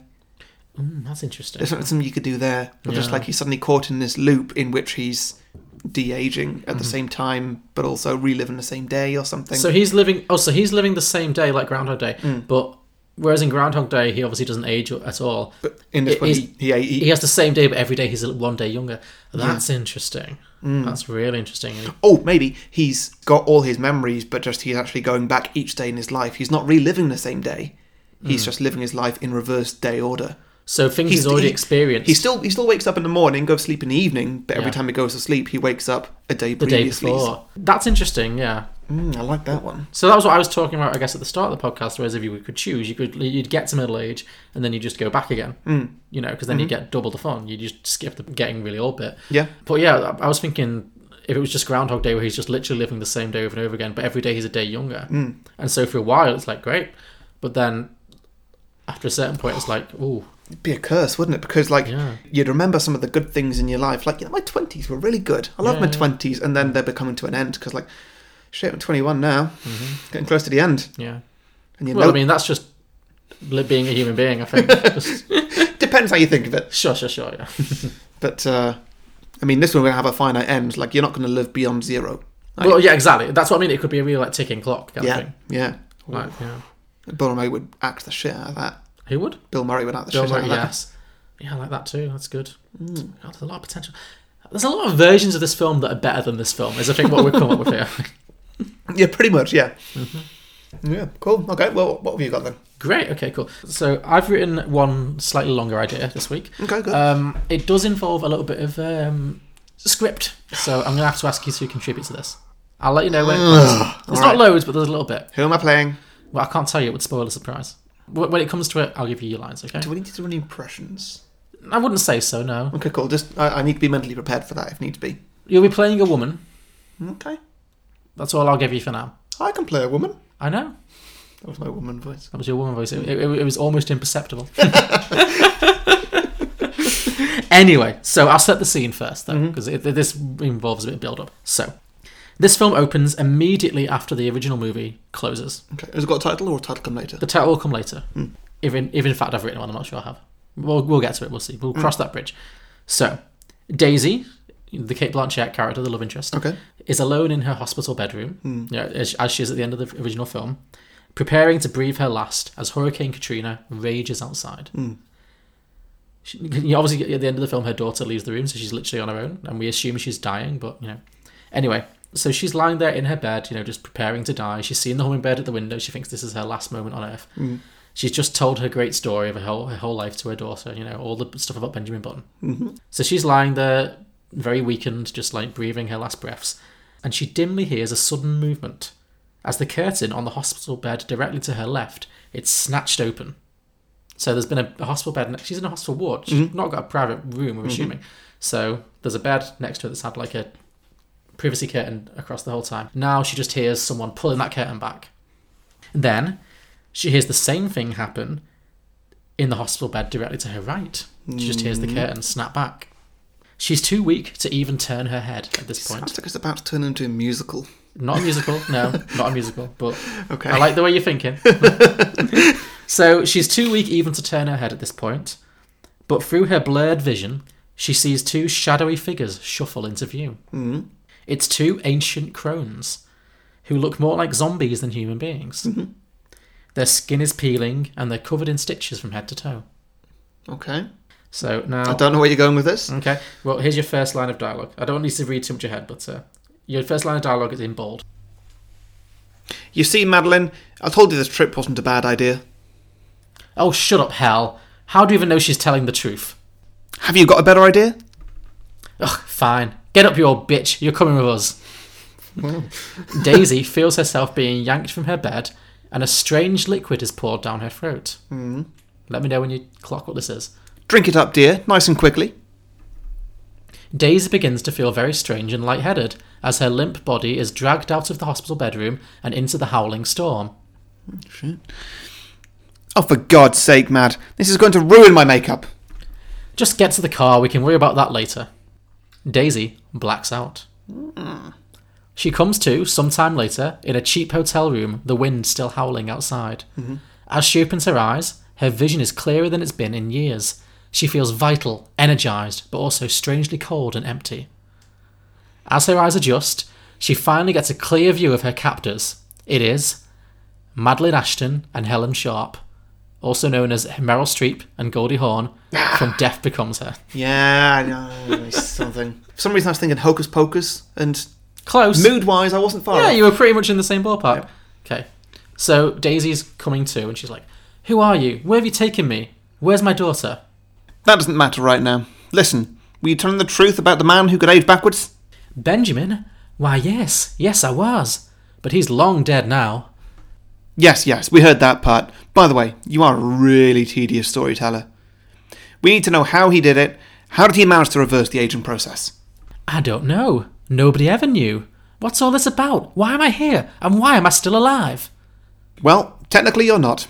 Helen, show her the mirror. The two women lift Daisy again and guide her to a full length mirror, where she's shocked to discover she's been restored to the prime of her youth and beauty. Oh, She says something along the lines of, What, what have you done to me? Madeline and Helen explain that they've given Daisy a second chance. She's been made young and beautiful again, but also she's dead. this is a miracle. Yeah, well, it's not all it's cracked up to be. So you'd better help us figure out how your ex managed to turn back time, or else you're in for an eternity of misery. We're then going to cut to a short cutscene where we'll see the daughter come back into the now empty hospital room, look at the empty bed and the open window, and be like, "What the?" it's the last we'll see of her. Mhm. After Daisy gets over her shock, she processes the story Mad and Hell are telling her, and she realizes that she has no choice but to reluctantly try and help them out. So, for listeners who haven't pieced this together, this is basically the characters from Death Becomes Her, who at the end of Death Becomes Her, they take a potion to halt the aging process Mhm. and never get any older, but they're also basically zombies. Yeah, and they can't heal at all. No. so any injuries they have are permanent. Yeah, so basically they're just falling apart bodily, they just cannot die. So they're in this kind of real living hell situation. So th- obviously they've just overheard this story and they're intrigued because this is potentially a way out for them. Anyway, so Daisy gets over the shock, processes the story, and realizes that she has no choice but to reluctantly try to help them out. Her only lead is the story of the backwards clock that was built the same year Benjamin was born. The builder, a Mr. Gatto, Mm. I love that detail, was of course never seen again. Mhm. She theorizes that maybe, in the unlikely event that he's still alive almost 90 years later, he might be able to give them some answers. So then, the bulk of this sequel that I'm pitching is going to be concerned with Madeline, Hal, and Daisy as this trio of like undead zombies Mhm. trying to seek out Mr. Gatto while also trying to keep their crumbling bodies together. You know, so it's like basically sort of a Benjamin Button si- style story, but with much more interesting characters. Yeah. Obviously, Daisy is going to be initially delighted to have her ballet dancer's body back, but soon she starts falling apart just like the other two. Mm. So I'm, I'm thinking there's going to be a scene where she's going to do like a, a ballet pirouette, you know, Mhm. and then one of her legs is just going to snap off and go flying across the room. So- Okay, cool. Yeah. Well, like she's spinning around and something snaps essentially, and her upper body keeps spinning, but her legs stay still. Yeah, or maybe she has a fall and just the leg just goes spinning across the room. Something, you know. Yeah. Yeah. Anyway, they seek out the old clock, which is in a badly water damaged storage room in New Orleans. They open up the back of the clock Hmm. and find a map to a remote island. Yeah. There are no commercial ferries to this island, so they hire a salty sea captain with a body covered in tattoos Mhm. Mm-hmm. who looks suspiciously similar to the captain from the original. Maybe it's his illegitimate son or something. I don't know. Mm-hmm. I just thought it'd be cool to bring that character back because he was probably my favourite character. Yep. He was the most fun. They hire him and they spend several months at sea battling the elements, which of course is going to piss the old hags right off. Mhm. And they're going to have a dreadful time of it. So, over the course of this sea trip to this remote island, you know, Daisy is going to become as hateful and bitter as Mad and Hell are. So it's going to be a real like trio of witches, you know. So you're going to think like the wind and the seer is going to like ruin their makeup, their skin's going to be peeling, they're going to keep losing body parts overboard and stuff, you Yeah. know. They're basically going to be a complete mess. Mhm. They make it to the island and they find a small hut on the beach where the skeleton of Mr. Gatto the clockmaker is sitting at a desk. Mhm. So obviously he's long dead. Sitting next to him is a diary, which they go through, desperate to find some answers. And they discover that he was actually once a celebrated wizard and alchemist, who okay. actually helped to develop the youth restoration potion used in Death Becomes Her. so you know, Death Becomes Her, they get the potion out off Isabella Rossellini, Mm, yeah. but she never explains where it's from. She just kind of has this magic potion. Mhm. So he actually, he actually is a wizard who helped her to develop this yo- youth potion. However, he became disgusted by the shallowness and greed of that character, Isabella Rossellini, and all the other people who took advantage of his discovery, so he retreated from their world and became a humble clock builder. However, after the death of his son, he made one final attempt at discovering a way for people to cheat death, hence the creation of the backwards clock. Mm. He also created a potion that would allow a parent to give birth to a child who would never grow old, and he tested it on a local New Orleans woman at the time who was pregnant, Mhm. who was obviously Benjamin's mother. Mm. The experiment failed, and the woman gave birth to a deformed old man doomed to age and die like everybody else does, but backwards. Mm. Dispirited, he fled from New Orleans and lived out the rest of his life in seclusion on this remote island. The women finish reading the story and are obviously disappointed by the outcome. However, they do spot a mysterious vial on his table containing the last of the failed potion he gave to Benjamin's mother. The three women argue about what they should do with it. They have no idea what it would do if a non pregnant woman was to drink it, but they don't have any other options left at this point. Mhm. Also, there's only enough left for one of them to drink it. so the three of them get into a furious catfight as they scramble to drink the potion. Daisy, being less decomposed than Mad and Hell, Mhm. Mm-hmm. manages to take advantage and down the potion before the other two can stop her. Mm-hmm. Mhm. At first, nothing happens. Then she gets a strange feeling in the pit of her stomach, and suddenly she shrinks down rapidly until she's the size of a baby, but with the face of Kate Blanchett. Imagine how horrible that would be. Oh dear. So she can still talk. She still has her mental capacities, Mhm. but she's literally in the body of a baby. Okay. This feels like a Family Guy situation. It is a bit. It's a little bit Stewie-esque. It's Mm. just- she, she can't walk and move around on her own, but Mm. she just has. She's just trapped in a baby, basically, Mhm. with Kate Blanchett's head badly CGI'd onto a baby. Is what Cool. I'm imagining here.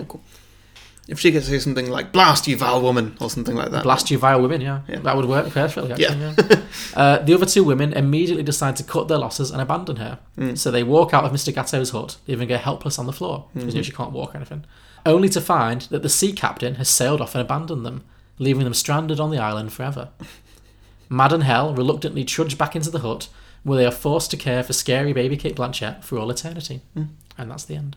So is she a baby forever? Yeah, she's basically trapped in a baby's body forever. Oh, right. Yeah. Yeah. And the, and those two zombies are trapped looking after her on a remote desert island forever, or possibly until the next sequel, if I ever bring this back. Which I might. Okay. Okay. Sure, I like it. Mm-hmm. You definitely went there. Yeah, I don't know. I, I got the idea of bringing in the Death Becomes a Girls, and then I was like, oh, okay. After that, I can... Well, they're good characters. They are good, yeah. Yeah. And it makes sense. It's not a million miles away story wise. No, it's not. It lines up quite nicely, actually. Yeah. Cool. Okay. So that was that was my sequel. Mm. Should we get to some listener submissions? Yes. Okay. So to start us off, as always, Mm-hmm. quite a nice long one from Dante Pinal. Oh, great. Always a pleasure. hmm Fellow Pave Media host. I should Yes. probably- I should probably say that. Yeah, more. you should probably sell that a little bit Mm. more, yeah. He's got a couple of podcasts. Let's Get Contextual. Mm-hmm. Very good. Yeah. Um, I went on there, did, did a couple of Tron films, talked about them for a while. It was a really good time. Mm-hmm. Good. Also got another podcast called Batman versus the World. Mhm. Have you heard of that one? Yeah, you've talked about it. Are they both on paid media? Yep. Cool. Yeah. Wouldn't mention them otherwise. Good. Well, of course. Otherwise, it's not worth mentioning. So, he says, it's the modern day, and Benjamin Button has since become famous, and people from all over the world come to visit his grave. Our main character, an investigative journalist who specialises in scientific fields, starts studying the Benjamin Button story. Over time, she discovers that Benjamin's mother, at one point, was in desperate ne- need of money, and a nearby scientific institution was accepting test subjects for a radical new project that paid very well. Is this about to become Death Becomes Her? I don't know. I would love it if we had the same idea. Uh, Yeah. so Benjamin's mother underwent the procedure and got the money. Mhm. Little did she know she was pregnant. Nine months later, Benjamin Button was born. As the journalist discovers um, over the rest of the film, the institution was experimenting with possible formulas to reverse the aging process. Mm, This is sounding similar, but go- okay. I'm sure it's not going to introduce the Death Becomes a I don't Character. know where this is going. Yeah. When they feel she's getting too close to disclosing their secret to the world and shutting them down, they try and stop her. And the rest of the film is her finding out the true story and publishing it to stop horrible scientists from destroying more lives with their unethical experiments. Oh, I like it. It's like a comment on modern society, I guess. Yeah, that's that, that that could really work. Oh, That's really good. I like it a lot. Yeah, It could be a good sort of action thriller kind of thing. yeah, definitely. That would work. well. He's not cast anybody, Mm-hmm. but who do you cast? As as an investigative journalist who's sort of digging a bit too deep in things they shouldn't be. hmm, Jennifer Lopez. All right, yep. Yeah, uh-huh.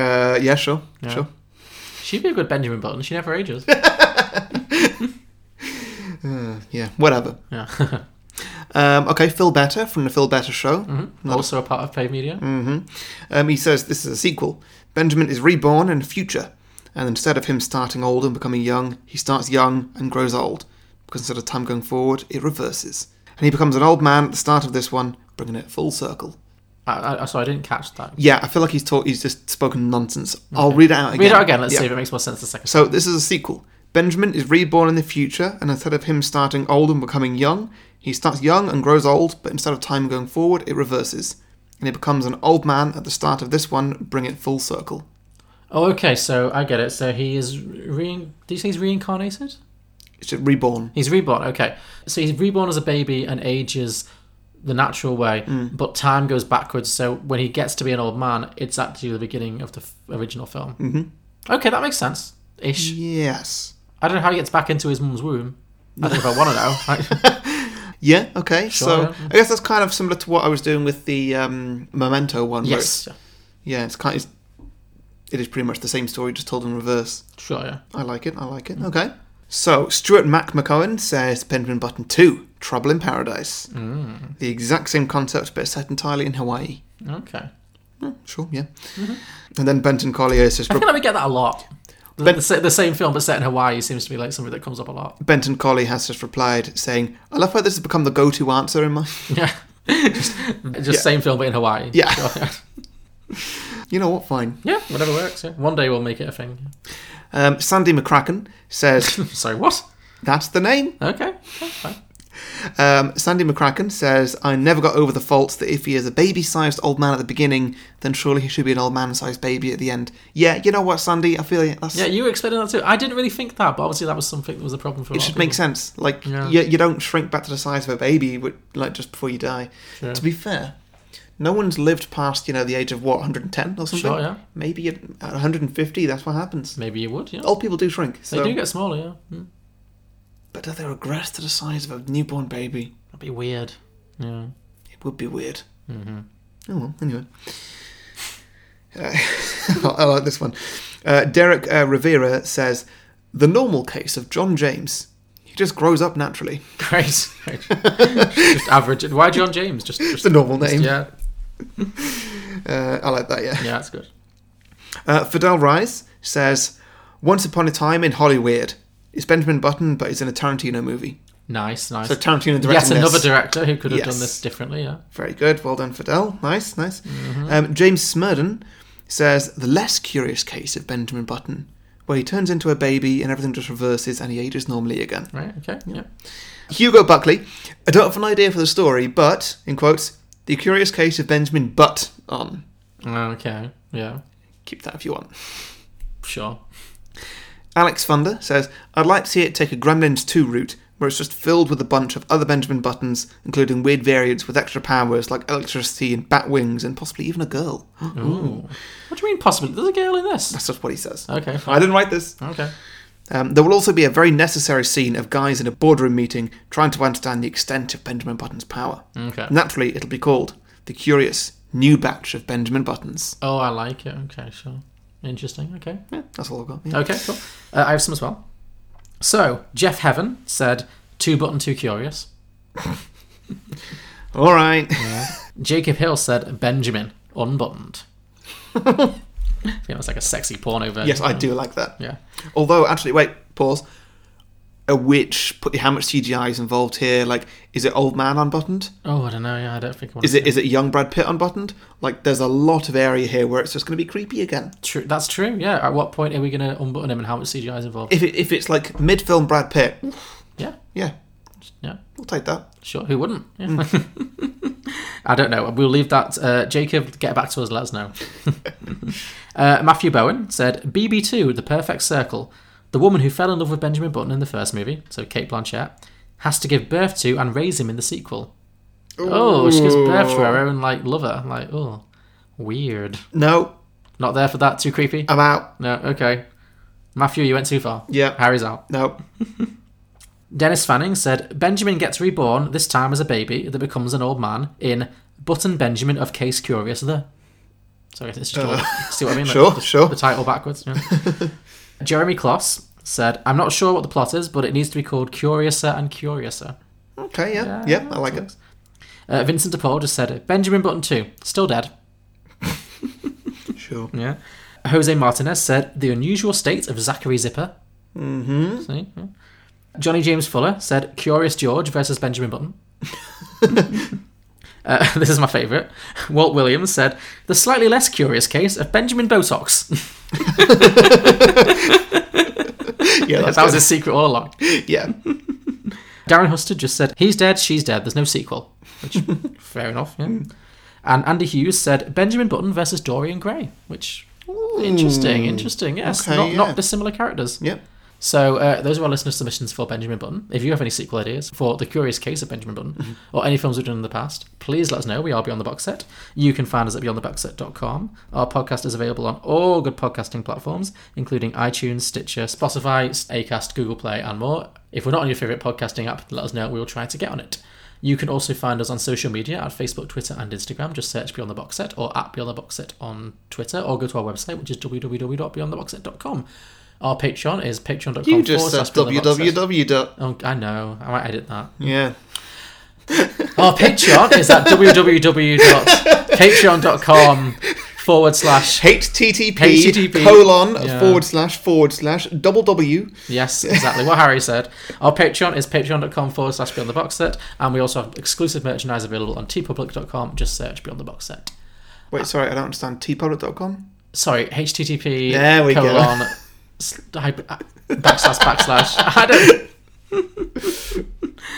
Etc. Yes. So next week we're going to start a new season, mm-hmm. and it's my choice for a season because you're the one who inflicted bloody films based on games on us. Hey, it was a good time. It, it had its moments. It, did have its moments. It was a good adventure. It, it did. It had its peaks. It had its valleys. But Yeah. yeah. Uh, yeah. So I, I, I, I, I think we, we started high, it went gradually down, but in a, crea- in a creative, interesting way. I would say we started at the bottom and just clawed our way up. Personally, You know what? I don't know why I said that because we definitely that was, Yeah. we started with the worst film. We started with the worst and got progressively better. Yeah. Yeah. It was Battleship, dreadful. Need for Speed, problematic. Need for, Need for Speed was a better movie than Truth or Dare, but I had Hmm. more fun recording a podcast for Truth or Dare. Yeah, I, I, I'll get on board with that. Yeah. And then Clue was just amazing. Mm. We definitely, yeah, that was the peak. yeah.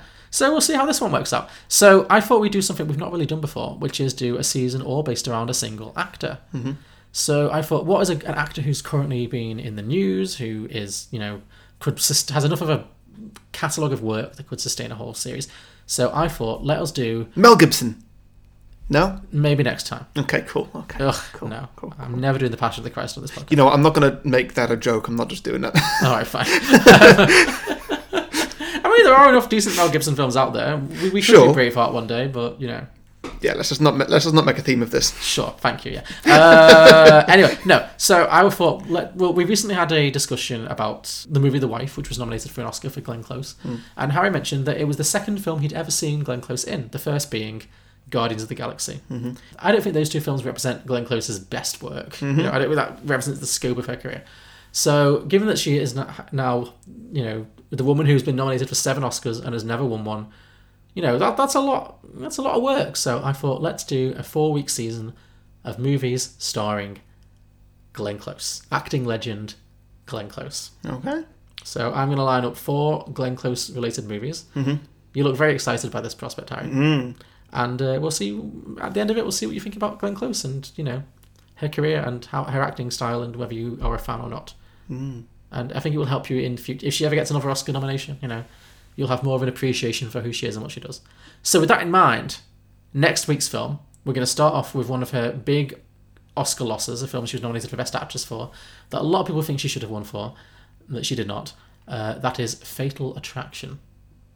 I've heard of it. It's a very iconic film. Is it? Yeah. Oh. I think I don't think you'll hate it. Okay. Yeah. Cool. Yeah. So join us next week, listeners, Mhm. for Fatal Attraction for the first part of our Getting Close to Glenn Close. Oh. oh God. I might workshop that. Uh, that Oh title. no, you clearly thought about that for a couple of weeks. I, I, it's been stewing a little bit. Oh, John, that's awful. Can you think of a better That's the one? worst pun you've ever made. Can you think of a better You've one? had your best and your worst this Well, episode. great. Well, you know what? I, I showed. I just showed my full range, didn't I? Can you think of a better one? A better title for this? Oh. No. Well, then that's what it's going to be. They're not, they're not, we've not done titles before for these things. Well, I just thought I'd throw it out there. Join us next week for Getting Close to Glenn Close and Fatal Attraction. Oh my God. Th- th- I'll tell you what, the next season is going to be great. Well, that's yeah. I, I'm aware of. I'm aware that I'm you know opening a lot of doors here that you can definitely take advantage of. But you know Mm. that's for the future. Mm, Well, I haven't. I don't. I gave you the option of doing choosing your well, own exactly. season, It's, this it's kind of your fault, but yeah. Fine. You know what? When when it comes time to do like the Rock season, I'll be on board. You know, I'll take it like a man. but- Oh, I don't need to say anything, really, do I?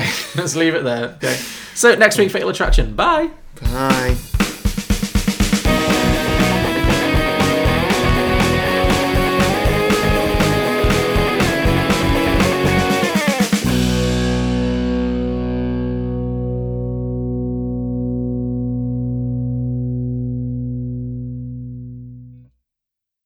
Now you're a seaman.